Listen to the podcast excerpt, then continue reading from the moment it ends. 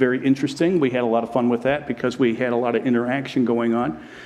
And uh, it's basically on how to get rooted, is what we're talking about. And to get rooted and built up, you really do need to study your Bible, not just read it as a novel, but to actually study it. And tonight we're getting to the second part of how do you grow spiritually, how do you get rooted and built up, and that is through prayer. So tonight we're going to be talking about what is prayer, how important is prayer. Uh, to be built up, how do we do about, go about doing all this? And that's where we're going to be talking tonight and going through this. So, with that, now we know what our topic is. And just to let you know that next week is the last one of these sadness, sorrow. It's hard to believe. But um, yeah, next week will be the last of this series. And next week, um, next Sunday night, we'll be talking about um, being in a community, how important that is to being built up and uh, established in our faith also in spiritual growth. And next week, we will be having a communion service in here during the Sunday night thing. We generally do one every single summer. And normally we do it in the middle of the summer, but it really fit with the topic that I'm doing next week. So that's why we're doing that. So, with that, I almost feel like I need to take a stapler and staple this to my head. But anyway, this microphone seems to be floating around. But oh, oh well, we'll get through this. Let's open in prayer. We'll get started, okay? Father God, we come before you and we thank you for this day. We thank you, Lord, for the opportunity of serving you and to bringing glory to your name. We thank you, Lord, for bringing us all here, the summer staff here to serve, again, to add to your kingdom, to glorify your name. And we thank you for those who are listening, both in the audience tonight and those who are listening um, on the internet in this series also. And we ask that you would just bless us, that your Holy Spirit, Lord, would teach us as we explore this mysterious communicative device called prayer. Help us to see things clearly, and Lord, may your Spirit continue even afterwards to teach us and inspire us. We ask this in Jesus' name. Amen. So, as we get started with this, um, we're going to be talking about prayer. Prayer is an interesting topic. Anyway, as we talk about prayer and get into prayer and stuff like that, tonight I want to talk about, first of all, one of the major things is what is prayer? Um, now, I think most people know that prayer is basically talking to God, but is there a format to it? Is there a special way of doing it? What does the Bible say about it? There is so much I would love to spend time with you talking on this subject. Back in the 1990s, when I was um, leading a youth group down in Illinois over a series of time, I actually did a series on prayer, which encompassed about 12 lessons, 12 45 minute lessons. And it was a fascinating thing as I studied what prayer was and having fun doing this and how um, all the different things. And boy, I've learned so much. That was in the 90s, and how much more I've learned. I wish I could spend days and days and days going through this topic with you. It's a great topic um, prayer. And there's a lot in the Bible that talks about what prayer is. It's in both Testaments. You see it both in the Old Testament and the New Testament. Matter of fact, some people I know, some, some uh, very good Christian friends of mine, have made a Bible study on it. They have actually done a topical study just on prayer um, studying the different prayers that you find in the Bible. There's quite a bit that are like that. John the Baptist taught his disciples how to pray. We know this from the scripture. In the book of Luke, it says this. And also, Jesus' disciples asked him um, to teach them also how to pray. So, this is something that's really important because Jesus actually went through a lot to teach us about prayer also. So, we do see these things. Now, for instance, in Luke 11, verse 1, using the English Standard Version, which is a word for word translation, it says, Now Jesus was praying in a certain place, and when he finished, one of his disciples said to him, Lord, teach us to pray as John taught his disciples. So here's the disciples of Jesus also asking the same question how to pray. Now, these are Jews, you must remember too. And these are Jews that have been brought up in the synagogue system, which we'll talk about in a little bit here. So prayer was a part of life, but here they, they felt, obviously, they felt some inadequacy on how to pray. So they were asking John the Baptist. Now they're asking the Lord Jesus himself, How do you pray? What can you tell us? What can you teach us? So, what is this mysterious engagement? What is this uh, puzzling thing? Um, about prayer. There was a person who just ran, just ran into me outside the doors here as if we're coming into the building, asked me what I'm speaking on tonight. And I said, prayer. And I love the response. What is that? So that is a question that's still around even to this day. What is it? I mean, we know it's important, do we not? Because Paul told us how many times to pray without stopping, to pray without ceasing. Look at this passage here 1 Thessalonians 5 16, 17, and 18. Rejoice always, pray without ceasing. Give thanks in all circumstances, for this is the will of God in Christ Jesus for you. Also, we see in Ephesians during the chapter on the armor of God that actually it's often overlooked. This is one of the weapons we have in our arsenal in the armor of God. Most people just seem to stop when they get to the uh, helmet of salvation and the sword of the Spirit, but then there's another part, and it says to pray. Look what it says here in Ephesians 6 16 through 18. In all circumstances, take up the shield of faith with which you can extinguish all the flaming darts of the evil one, and take the helmet of salvation, the sword of the Spirit, which is the word of God. Now, get how this concludes praying at all times in the Spirit, with all prayer and supplication. So we're actually told it's part of our armament, it's part of our, our defense, it's part of our offensive nature to fight battles and stuff. Prayer is very important. It's part of the armor of God. Also in Romans 12 12, it says, uh, Rejoice in hope, be patient in tribulation. Get this? Be constant in prayer. So, praying all the time, not just uh, when you get up in the morning or um, just at your meal time when you say, you know, um, what is the old fashioned like prayer for a meal? Uh, God is, you know, God is great. That's the one you say before you go to bed at night. What is it? Um, not rub a dub dub. Thank you.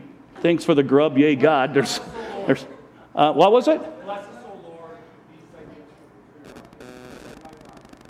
Okay, there's another one. Someone else was saying one over here.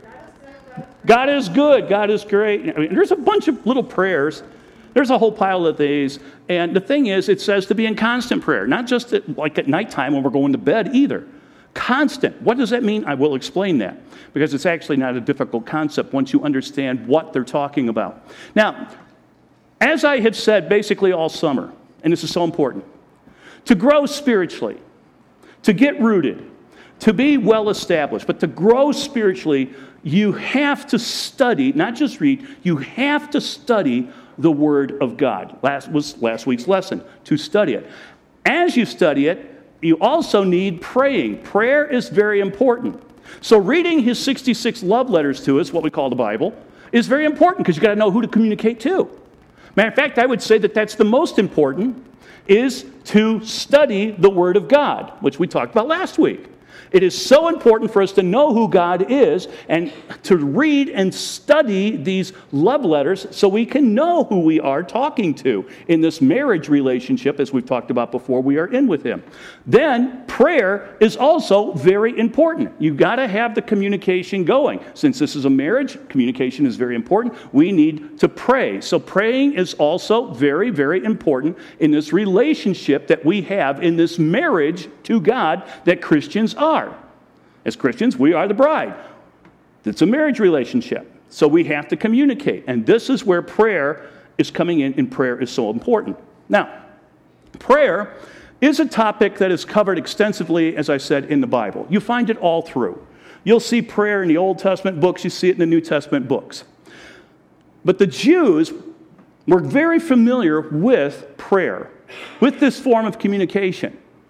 They really understood this, and the disciples frequently saw Jesus praying. Uh, for instance, in Mark chapter 1, verse 35, it says, And rising very early in the morning, while it was still dark, he, that is Jesus, departed and went out to a desolate place, and there he prayed. When he goes to the Garden of Gethsemane, he goes to pray. He's with his disciples and he's praying. Sometimes by himself, but they know he is going off and doing this, sometimes in their presence. So he is often. At the raising of Lazarus, Jesus offered a prayer for the Jewish leaders to be able to hear. So Jesus was constantly doing this. The Jews knew that it's important to do. They were raised with this, and Jesus did it frequently, so they know that this is important. Disciples, now being Jewish, since they are Jewish, grew up in a Jewish perspective on prayer. Now, we often don't think as first century Jews what prayer and what their life was like. So that's one thing I love to study, and that's one thing that we do on my Israel trips. Those who've been with us, there's a few of you in here have been with me on my Israel trip in the past. We teach ancient Jewish culture while we're there to help us understand what's going on. But the Jews, like these disciples and stuff, they grew up in these synagogues and they knew about prayer. And prayer was a special thing. Jews knew that they had the right the right to pray to God. And it was a right. And they also believed that when they did pray to God, that God would hear their prayers. So, sitting in a synagogue, this is a synagogue here at Herodium, sitting here in a synagogue, there would be prayers that would be offered, and they know that God is going to hear them. Where do they get this from? Well, one of the many verses about that comes from Psalm 65, uh, verse 2. It says, You who, oh, you who hear prayer, talking about God. God does hear our prayers. So we know that they do this. This is, again, another picture of a synagogue. This is a Chorazin. And I think I just, there we go. We're having some technical difficulty here. But that's uh, another place, another synagogue.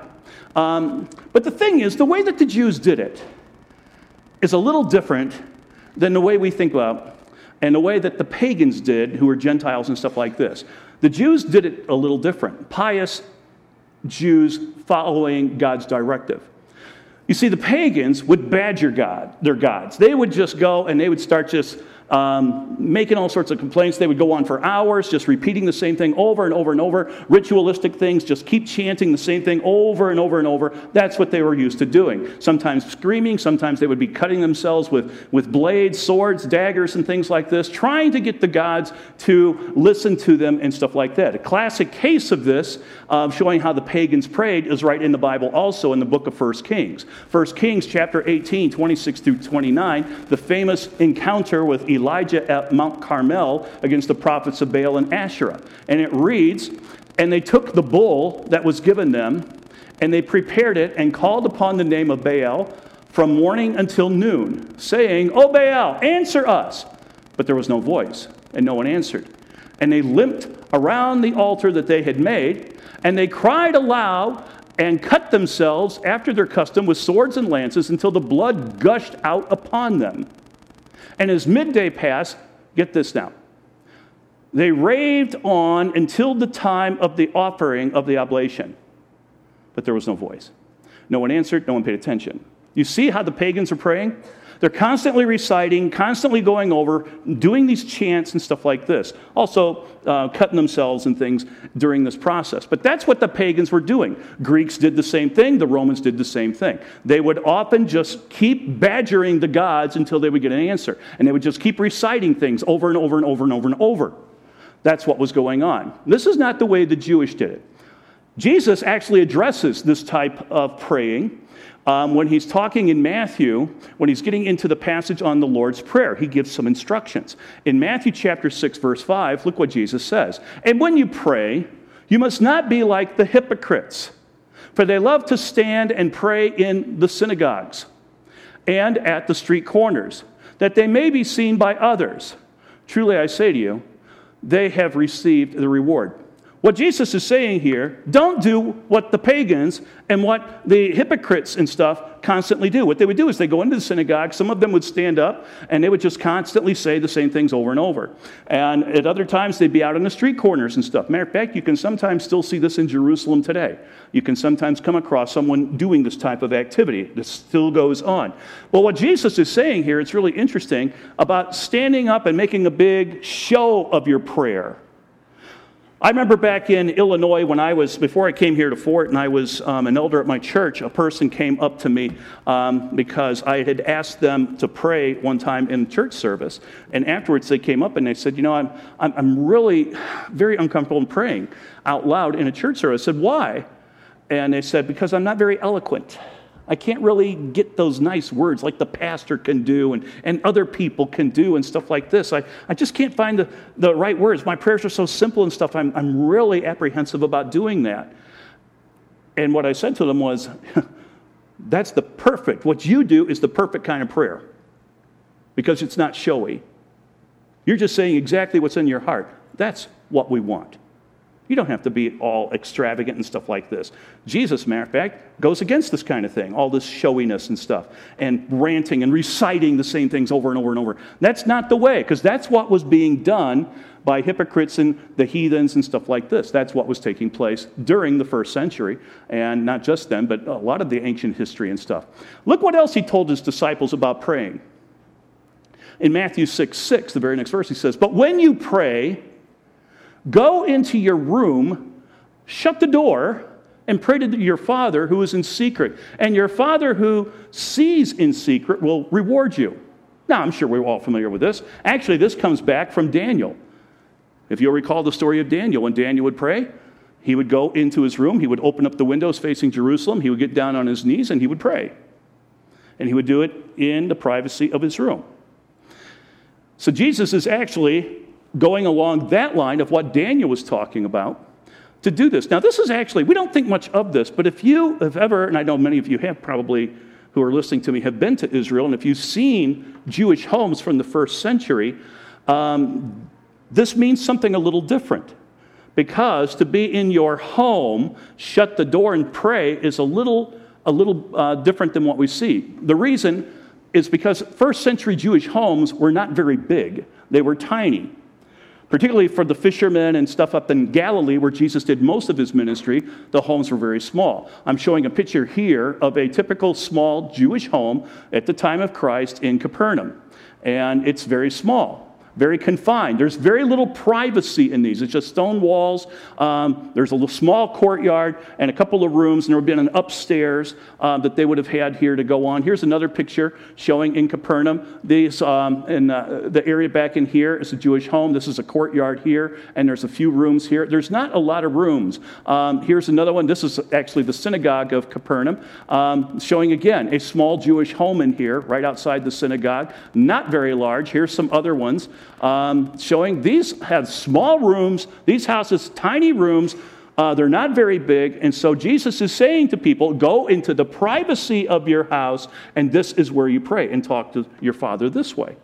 So that's what he's talking about. So it's a little different than what we often think. Going into your home in the privacy of your home, these are small, tiny little homes. And you don't have a whole lot of privacy in these. Now, the, uh, the, the Jewish Talmud, the Talmud is the ancient Jewish book of teachings. Uh, you can download these often online, or you can buy a set on Amazon or something like that. The Talmud has a lot of the Jewish laws and, and comments on laws and, and how to do things. Some of the writings in here are so bizarre, but some of them are right on with what Scripture says. And there's a large amount of, of topic in the Talmud that talks about prayer. Um, prayers were to be constant, for one thing. Doesn't that sound like what Paul was saying? Pray without ceasing says in the Talmud the prayers should be constant um, and not, not a cry of desperation. That's not found in the Talmud either. Um, prayer was a little different in, in this. And uh, Jesus is now going to teach some things, but I want to show you what the Talmud actually teaches before we get into what Jesus does, because Jesus gives us, the disciples, a great outline on how to pray. We call it the Lord's Prayer. But before I get to that, I want to tell you what's in the Talmud. Now, Jesus was a rabbi. Rabbis would be familiar with the Talmud, and sometimes Jesus is knocking the Talmud. Sometimes he's actually saying what the Talmud says also. So sometimes he's saying things that the Talmud has. Well, let's go through some of these things. There's about eight things here in the Talmud, just briefly, I'm going to show you that are taught to Jews in the synagogues about prayer. Number one, prayer should incorporate love and praise to God. That's one of the most important things. Prayer should be praising God. It's not a shopping list, even to them. It's a, a sign of love, devotion, and praise to God. That's the first thing. Second, prayer should incorporate gratitude and thanksgiving. That is an important part also of prayer, that we give thanks for what God has blessed us with. So that's an important thing taught right out of the Talmud. You'll see that both of these are right here in the Lord's Prayer also as we get to it. Uh, a third thing prayer should acknowledge God's holiness. This is again found in the Lord's Prayer, but it's right here. Prayer should acknowledge God's holiness. Too often today, in our world today, we are so focused on God is love, which has also been used by human secularists to focus a lot on sins that people are now doing today because they're saying, well, God, it's okay as long as we love. God is a God of love, and He'll overlook everything because God is a God of love. And that is what a lot of people teach today, and that's what a lot of people like to hear. But the thing is, we often forget something else about God. I had a discussion with a person this summer on this who was saying, well, God is a God of love. And it doesn't matter really what you do, as long as you, you love God and you love your neighbor, that's all. And I was like, do you realize that God is holy? The best description you can come of to describe who God is, what God is like, is holiness. Theologians who generally cannot agree on the color of an orange will almost always agree on the best description of God as holy. And that's what he is. Because he is holy, he is just. Yes, God is a God of love, no doubt about it. But we focus so much on that, we have sort of lost that God is holy. And also, as it says in Leviticus and again in 1 Peter, God tells us to be holy because he is holy. Jesus' message was primarily one of repentance not just of go live your life however you want. When he came across sin, he would tell people after he would heal them and do miracles with them and stuff like that go and sin no more. There was a repentance to it because God is a God of holiness. So this was taught also in the Talmud. The fourth one, prayer should be express, uh, should express a desire to obey God. That sort of goes into the last one. Since God is holy, we're supposed to be holy also, at least attempt to be holy. Thus, we need to obey God. And Jesus at the Last Supper was telling his disciples in chapter 14 You, want to, you say you love me? You want to love me? Then do what I say. Keep my commandments. That's what he's saying. Obey me. It's so important. Um, the fifth one here prayer should incorporate confession for sins. Yes, when we mess up, we need to sin. Are you seeing yet the parallels between this and the Lord's Prayer? Lord's Prayer is just following all this. Jesus is taking the Lord's Prayer and picking up things from the Talmud teachings, which are also found in Scripture, and he's using this to teach with. But that's what this is. Prayer should incorporate a confession of sin. When we realize we have done something wrong, then we need to come to Christ. Now, sometimes uh, it's hard to put our feelings into words. I was talking to a person this past winter who came up to me, thought this was sort of interesting, because I speak to a lot of high school groups and, and adult groups in the wintertime here. And a person came up and said to me, I'm not sure I'm a Christian. I asked, Why do you doubt your Christianity? I'm just, just curious. I don't know if them, they're just here for a weekend. I don't know them hardly at all. So I asked, Well, why, what makes you think you're not a Christian? And I mean, at first I asked, asked, them, well, why do you think you are a Christian? Because they said, well, I believe that Jesus is the Son of God. I've committed my life to him, and, um, you know, he is my Lord and Savior. Well, that's great. Why do you think you're not a Christian? He go, uh, the person says, um, because I, I still at times do things wrong. I said, how do you feel when you do things wrong? How does that make you feel when you realize you've sinned? Oh my gosh, it kills me. It tears me up inside. Um, sometimes I'm just bawling. I, feel so bad and stuff like that. Uh, it, it just is a terrible feeling. I said, I don't know. I'm not God, but I would say your response you just gave me sort of show, sort of supports what you're saying that you're a Christian. Because if you weren't a Christian, doing those things would not bother you. But the Holy Spirit convicts you of things. I mean, remember, even Paul wrote, I know what I'm supposed to do, I sometimes don't do it. You know, we, just because we're, we're Christians, because we're born again, does not mean we are perfect yet. That day's coming. That day of glorification will come, but not for a while yet. So that's the problem. But confessions of sin. There was a, a rabbinic saying back in the first century that I thought was really interesting. Uh, it says, what rabbis used to teach, if you, can, if you can bring but nothing else to God, bring him your tears, and he will hear. I really like that. Back in the um, in my high school and college days, I used to travel around singing um, Christian music at churches and youth events and things like that. There was a song, I can't remember, I want to say his name was Gordon Jensen. I might be wrong on that. But there was a song that I often sang called Tears Are a Language God Understands. There's something to Google for you. It's an old song, of course, because uh, I'm old. Um, And I sang this in, when I was in high school back when the earth was cooling. So it's, it's an old song, but has great theology to it. And um, yeah, tears are language God understands. Um, matter of fact, I came across this slide the other day, and I just had to stick this in the, the thing. I thought this was so good. This little prayer here saying, Dear Lord, I can't find the right words. Can you please just listen through my heart? And that sort of fits that rabbinic, uh, rabbinic saying of what they're saying here. I like that. That's good. Because there are times, sometimes we just can't put it into words. Sometimes I've been like that with some sin that God has convicted me of. Sometimes it's the awesomeness of God just overwhelms me, and I just, God, I can't even put it into words. Sometimes walking around here um, and through the forest and, and just seeing the handiwork of God, or on the marine biology trip, sometimes when I would be on a coral reef. Um, blowing bubbles, scuba diving, I sometimes just look at all of the things that God has created and I'm just blown away and like, I, really, I do. I sometimes pray as I'm swimming through these reefs and stuff, not just that hoping that there's no shark going to bite me or something, uh, but just the awesomeness of God. I just can't put it into words at times. Let's continue. The sixth thing prayer must be unselfish and for the whole of the Jewish community. Now, remember, this is from the Talmud for the whole of the Jewish community. That's why it says that. Now, this is really interesting because Jews were taught. Now, this is pious, humble Jews, uh, people who are following the, the laws of God and stuff. The Jews taught basically that uh, prayer, praying for personal blessings is not always a good thing to do because praying for personal blessings might interfere with other people's plans. Unlike us today, many of our prayers are basically shopping lists for personal blessings that we're constantly wanting God to do. Jews were preoccupied with the blessing of the entire community. They thought of the community, sort of how, like Paul writes many times, and the writer of Hebrews too, that we need to be, as Christians, more concerned about the whole community, the church that we're belonging to, than just focusing on our individuality.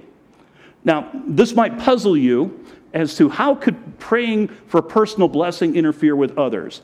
And I got a great example today. As I was thinking this afternoon about this point, my wife is not here in camp today. Denise is not here. She went to a family reunion down in Allman, Illinois. I chose to stay here because I teach the high school and, the, and this session here, and I didn't want to miss that. And so um, her, she represented me at the family. But the thing is, I could have prayed this week knowing this has been coming up, I could have been doing this Lord, please give her traveling mercy. Let her have really good, blessed, sunny weather, no rain, no storms, no thunder, no lightning, um, and let the, the be clear so she can get home safely. That's a personal prayer. Well, there might be somebody else between here and Allman who's a farmer, we'll just say, for instance, who is maybe his crops are not doing well, or some person with their garden, their garden's not doing well, and um, they need the rain. And so they would be praying, Oh God, please give us rain to help my crops. So, you know, so that I can survive with my family. You see the, the conflict here? So, if God blesses me with answering my prayer, what about the other person? So, the Jews wouldn't do it this way. The Jews would always focus on the community, not on the individuality. Too often today in the Christian church, we have really got away from that. And again, there's something in this with the Lord's Prayer, which we're going to come to in a moment. Prayer, number seven, should be a constant mindset for all day. This sort of sounds like Paul's uh, saying, pray without ceasing, pray all the time. Yeah, it is. This is basically the same thing going on here, that we should be in a constant mindset of prayer. Number eight, prayer should be offered in humility because God hates the proud. God hates the proud. That is found all through Scripture from the first sin with uh, Satan. He got so full of pride, he wanted to be like God. God hates um, pride. And so prayers should be offered in humility, which again, that's what Jesus was telling his disciples before he gets into the Lord's Prayer. Don't be proud, don't be arrogant, standing up and do it. Do it in humility. So, I want to give you a quote here out of John MacArthur's commentary that I really liked having to do with this. Prayer is never an attempt to bend the will of God to my desire. Prayer is to bend my desire to fit the will of God. That's a humble statement. Pray in humility. That's what that is talking about. Now, Jesus exemplifies all of this when he's in the garden. This whole humility thing. Now remember, he is God. He is the creator God. In John's gospel, the first chapter, twice it refers to Jesus being the creator. It says nothing was created that wasn't created by him. In Colossians chapter 1, it says the same thing. He is the creator of all things. In Hebrews chapter 1, the first four verses, All things were created by him. Jesus is the creator, he's the El- Elohim, Almighty God, and the thing is, he is praying with humility. Notice in Matthew chapter 26, 39, when he's at the Garden of Gethsemane on the night he's arrested, it says, And going a little further, he fell on his face and prayed, saying, Father, if it is possible, let this cup pass from me. Nevertheless, not as I will, but as you will. That's an important piece of humility. Jesus himself is submissive to the Father. So if he is, we should be also. That's what this is talking about. Um, and while he is in the garden, there were rules uh, for a humble and pious Jew, and Jesus is exactly fulfilling these. These things I've been showing you, these eight points, are from the Talmud, and Jesus actually uses these things in the Lord's Prayer. And he exemplifies this in his life also, giving us a great model, which a great teacher does. A great teacher always models what they're going to show. And Jesus does this. Now, in Luke 11, chap, uh, chapter 11, verse 1, it says, One of his disciples said to him, Lord, teach us to pray as John taught his disciples. then Jesus goes into this nice dialogue here that we have that we commonly call the Lord's Prayer. And it's found in Matthew chapter 6, also besides Luke 11. It's basically the same prayer, but what the difference is, um, is actually, it's, some people think that that Luke is recording the same thing as Matthew, but most Bible theologians believe these are two separate events because the prior aspects of them are two different situations. So Jesus is probably teaching this lesson twice during his ministry. It appears this way anyway, by looking at it. So he teaches us how to pray, and how does he do this? He gives us the Lord's Prayer. And uh, he gives us some instructions as to doing it Matthew 6, 7, and 8. And when you pray, do not heap up empty phrases as the Gentiles do. For they think that they will be heard for their many words. Do not be like them, for your Father knows what your needs are before you ask. Isn't it interesting that many times we pray to God like trying to inform Him of what's going on in our life? I do it too sometimes. Why do we do that? Hey, God, do you know what's happening to me down here? Yes. I planned all this. Wow. So sometimes we sort of lose track of that.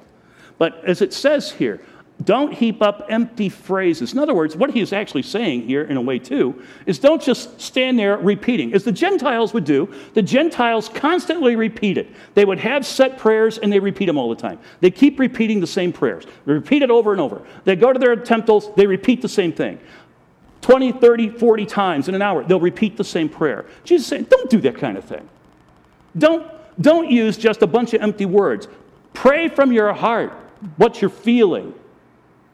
What's really funny about the Lord's Prayer is Jesus is saying this right before he tells us the Lord's Prayer. He gives us this outline on praying, and he's saying, don't do like the Gentiles. Just don't stand there and repeat it like it means nothing. Yet today, sadly, I do believe in a lot of churches that we have today, we recite this prayer without really thinking about it. It becomes part of the liturgy of the service. And we stand here and we'll say the Lord's Prayer. And why? Because actually, Jesus is saying, just don't stand there and mouth the, the empty words. Actually, Jesus never intended for us to actually pray that prayer because he is teaching an outline when you write a lesson on how to do something, if I have an outline, which I've made already for this lesson, I'm not teaching you the actual outline. I'm not quoting the outline. Instead, I'm quoting what I have written and what I have on my notes and stuff, and I'm giving you this information. I'm not teaching you the exact outline, telling you now go back and repeat the same outline. The Lord's Prayer is an outline. It's never been intended for us to stand there and repeat it over and over and over. Yet that's what we sort of do, which is what Gentiles primarily did. Sort of interesting. They believed, and the reason they did the, the Gentiles did this, they believed that you had to do this. You had to wear the gods down to get them to answer to you. Well, Jesus has told us in parables, your Father in heaven is not like that. If a child asks for bread, he's not going to give him a scorpion. Your Father loves you and wants what's best for you. But that's not the way the Gentiles, with all their lesser gods and these idols and stuff, were. That's why they did it. And Jesus saying, don't do that. Don't do that. Let's go to the Lord's Prayer. Let's get into this really quickly here because we're only got a few minutes left, and I want to show you some fascinating things. Like I say, oh my gosh, there's so much in this. Ah. Uh, it was so hard as I was preparing even the outline. Oh, I want to put this in here. Oh, but I want to put this in here. Oh, I got to put this in here. Oh, wait, I got to put this in here. And then I'm like, I only got 35 minutes. This has got to come out. This is going to go. Oh, wait, I forgot about this one. That's going to go. So I just kept cutting and pasting this thing forever this past week. But anyway, let's take a look at the Lord's Prayer. And it's an outline to his disciples on how to pray. And most of us all have this memorized. We learned this as a kid. But here we go Matthew 9, I'm sorry, 6, 9 through 13. Our Father in heaven, hallowed be your name. Your kingdom come, your will be done on earth as it is in heaven. Give us this day our daily bread, and forgive us our debts as we also have have forgiven our debtors. And lead us not into temptation, but deliver us from evil. That's the Lord's Prayer. Does it seem like we're missing something? Yeah? What, what do you mean the ending? Okay, that last part. For thine is the kingdom, the power, and the glory forever and ever. You know something? That's not in any of the ancient manuscripts not in the ancient manuscripts. That was added centuries later. So actually, they took it, I believe, from probably First Chronicles. There's a priestly blessing on this that some scribe put into that, and we've thrown it in there. But it actually, that's the complete Lord's Prayer, what I just read to you. Um, so that's an interesting little thought there. But did you, as we read this, did you see those things from the Talmud I just mentioned? That they're right in this. So let's take a look at this. I'm going to show you just a couple of things because we're about out of time. This prayer, first of all, is in two components. I mean, there's so many different ways of di- dissecting this thing. Um, two components. The first three parts deal with God. And the second three parts, it's three at the beginning and there's three in, at the end, the second three parts deal with man's needs. If you think about the prayer, if you have your Bible open or something, you're reading this thing, sit and look. You know, um, hallowed be thy, uh, thy uh, our Father, art in heaven, hallowed be thy name. Thy kingdom come, thy will be done. You have three things right there. Give us this day our daily bread, forgive us our debts, lead us not into temptation. Three things again. There's a lesson here. When we pray, you notice where the first focus goes? On God. How often do our prayers usually start off, God, I need you to do this for me?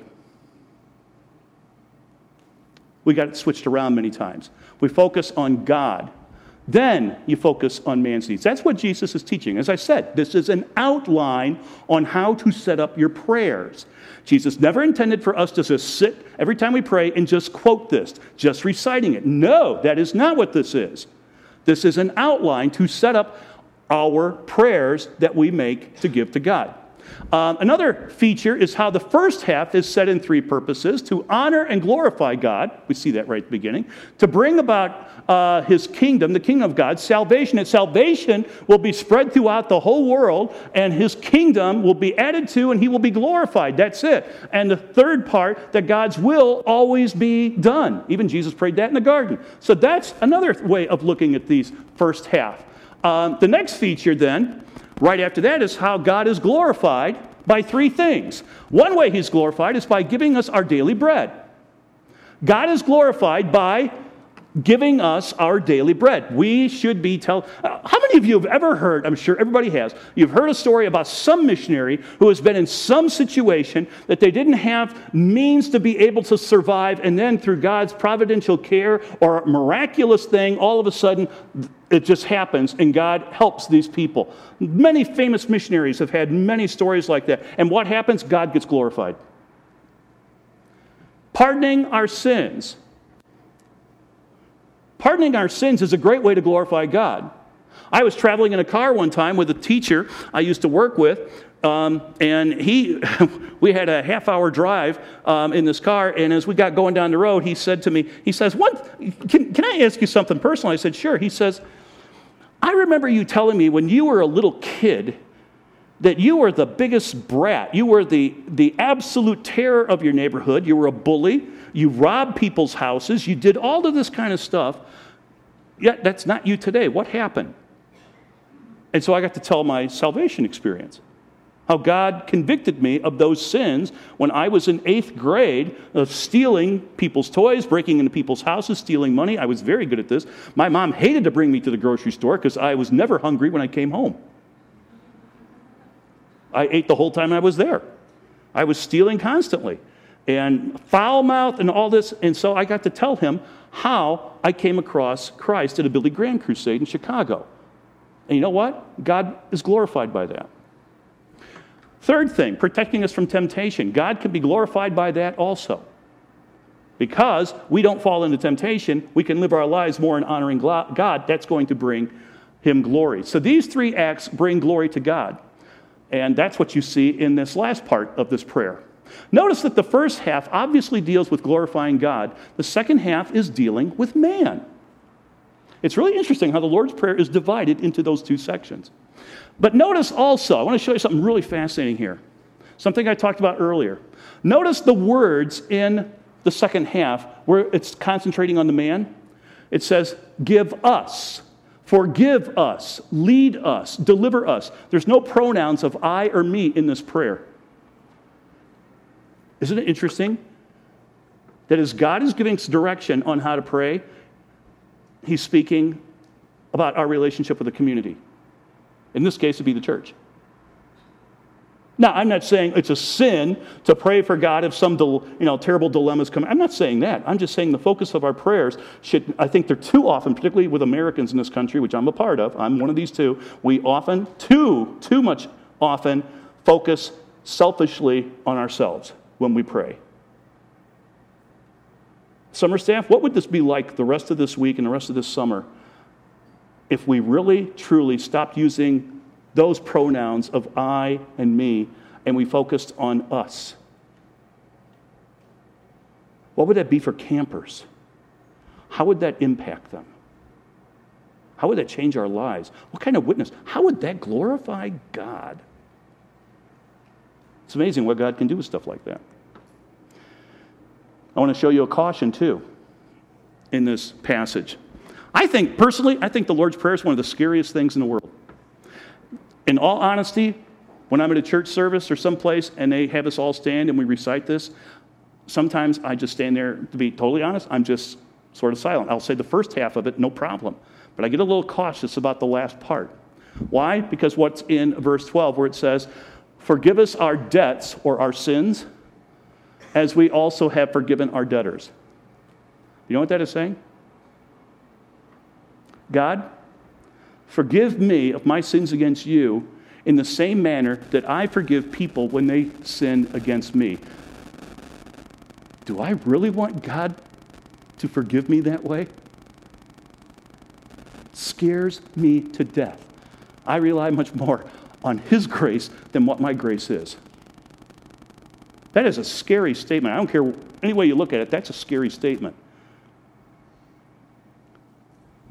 I know when I taught school years ago, um, one year I had a brand new student, brand new to the school, was coming into my, my classroom. I was teaching microbiology. I'm standing at the doorway on the first day of school, and the students are coming in. I'm greeting them at the doorway, and they're going in. And I had a lot of students that I'd already taught, like human and nat phys and other subjects too, and they're going in there. And I'm standing at the door, and there wasn't a whole lot of traffic now coming in here. Most of the students were in there, but I overheard a conversation back over, like uh, very near my desk. I could hear it from, from my uh, standing at the, at the door. And it was this brand new student who came into the room and was talking to one of my students that I know very well. And I heard them, the new student ask Becca, Becca was a student who I knew uh, many years, and asked Becca, Becca, what kind of teacher is this Mr. Lane? And I thought, ooh, my ears picked up. I wanted to hear. Sort of leaned a little bit more over to hear this conversation. And Becca says, um, well, first of all, um, he likes to have students be his friends. So because of that, he goes by Michael. If you want to call him Mr. Lane, that's fine. But if you want to be his friend, he prefers his friends call him Michael. So you can do that. And I was like, okay, yeah. And, well, what's he like? What's it like in here? You will have to work for your grade. Um, he does not give out A's. You have to earn them. But he will do everything he can to help you to be able to learn. Okay? But then, so I'm sitting here, okay, that sounds good, that sounds good. But then this question came up What's he like? And for some reason, Becca said this to her You're probably going to break something in here, the microbiology lab. You're probably going to break something. Um, or you're going to do something really wrong. You're going to knock over a culture, a bacteria. You're going to do something. And she says, if you do something wrong, go immediately up to Michael, tell him what you did, and ask his forgiveness. Because he's the most gracious person you'll ever come across if you confess it right away. If he has to hunt you down, he's merciless. so, so I'm a little I'm a little cautious about this part of the verse. but anyway, it's just it's it's a scary part of this thing. Now, do you really want God to forgive you of your sins the way that you forgive when somebody does something wrong to you? I mean, really, think about that. Might make you want to second guess reading the last part of that prayer. First part, I don't have a problem with. I want to end here because we're out of time. I'm going to end with just five little comments. There, there's so much more I wish I could tell you. But I'm going to end with five little comments here just to wrap it up. Concluding remarks about prayer. Some Michael's five thoughts on prayer. First of all, prayer should not be the last resort when things go wrong in our lives. Uh, there's an ancient Jewish saying before misfortune comes, anticipate and pray. And if we are doing as Paul suggests and orders us and commands us through the Holy Spirit to pray without ceasing, we shouldn't be like that. We should always be praying. Anticipate and pray. My dad was a Navy SEAL. He was always, his favorite saying was, one of his favorite sayings was, always expect the unexpected. And that's just one of the mottos I grew up with always expect the unexpected. And so, um, this is a great thing to think about. Don't wait for disasters to come. Be constantly in prayer all the time. Second, talk to God when you study your Bible. Last week I showed you how to do a Bible study. When you're doing the Bible study, talk to God. The Holy Spirit, as it says in 1 Corinthians 2, wants to teach you stuff. Ask Him. Go into the Bible study, as I said last week. Okay, Holy Spirit, what are you going to teach me in this? Show me something that I can apply to my life. Teach me something new I didn't know. And talk to Him through the thing. When you ask the who, why, who, what, when, where, why, and how questions as you're doing the reading of the paragraph or the passage, ask questions of Him. He's right there with you. Third, be in the mindset that the Holy Spirit is with you all the time. When you get up in the morning, He's there. When you're sleeping, He's there. When you get up in the middle of the night to go tinkle, He's there. Not just when you're sitting down to have a meal, when you're working, when you're doing anything, riding in a car, sitting alone. He's always there. Be in this mindset and talk to Him. You don't have to do it orally all the time. Some people might have you arrested that way if you're sitting and talking to yourself. Well, how do you think the day's going? Hmm? Hmm? Yeah. Oh, yeah, really? You know, it could be a little strange. But talk to him throughout the day as you would like your best friend is with you the whole time, because really he is. Fourth, if you think prayer is for you, you've totally missed the point of prayer. The whole first part of the Lord's Prayer in this outline is glorifying God. Even the second part is glorifying God. It's not asking God to be your personal shopper, giving him a shopping list. That is not prayer. And that is not humble. So, prayer is not for you. We pray for the glory of God. And the fifth part, I was reading earlier this summer um, by, from uh, the British medical doctor and minister uh, Martyn Lloyd-Jones. He died back around 1980 or 81 or something like that. Um, he was not just a doctor, he was a, a minister, uh, British man, very brilliant, great theologian, and he wrote this Man is at his greatest and highest when upon his knees he comes face to face with God. There is so much more I wish I could tell you about prayer and we have just skimmed the surface of it. A great Bible study, do a Bible study on the Lord's Prayer. That paragraph, it'll knock your socks off what all you're going to see in there. It's amazing. I'll close in prayer, then I'll put up the questions here, and that'll be it for the night. But let's pray. Father God, we thank you for this time we have here. Lord, I pray that you gain glory from this.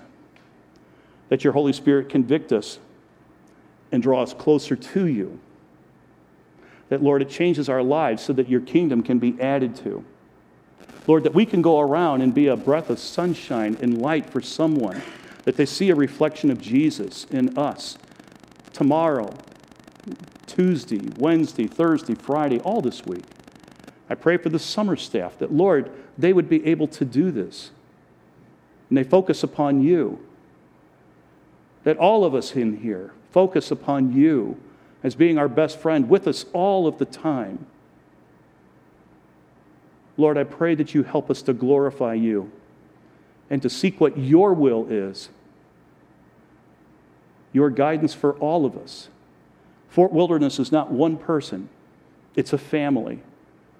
We're all here together. Maybe some campers will confide in some of the summer staff. Some of you will hear something and prayer, uh, uh, uh, a camper asking you for prayer gives you an opportunity to be involved in the ministry, to help others. Help us not, the Lord, to focus upon ourselves, but yes, to bring you glory. And we ask this to glorify your Son. Amen.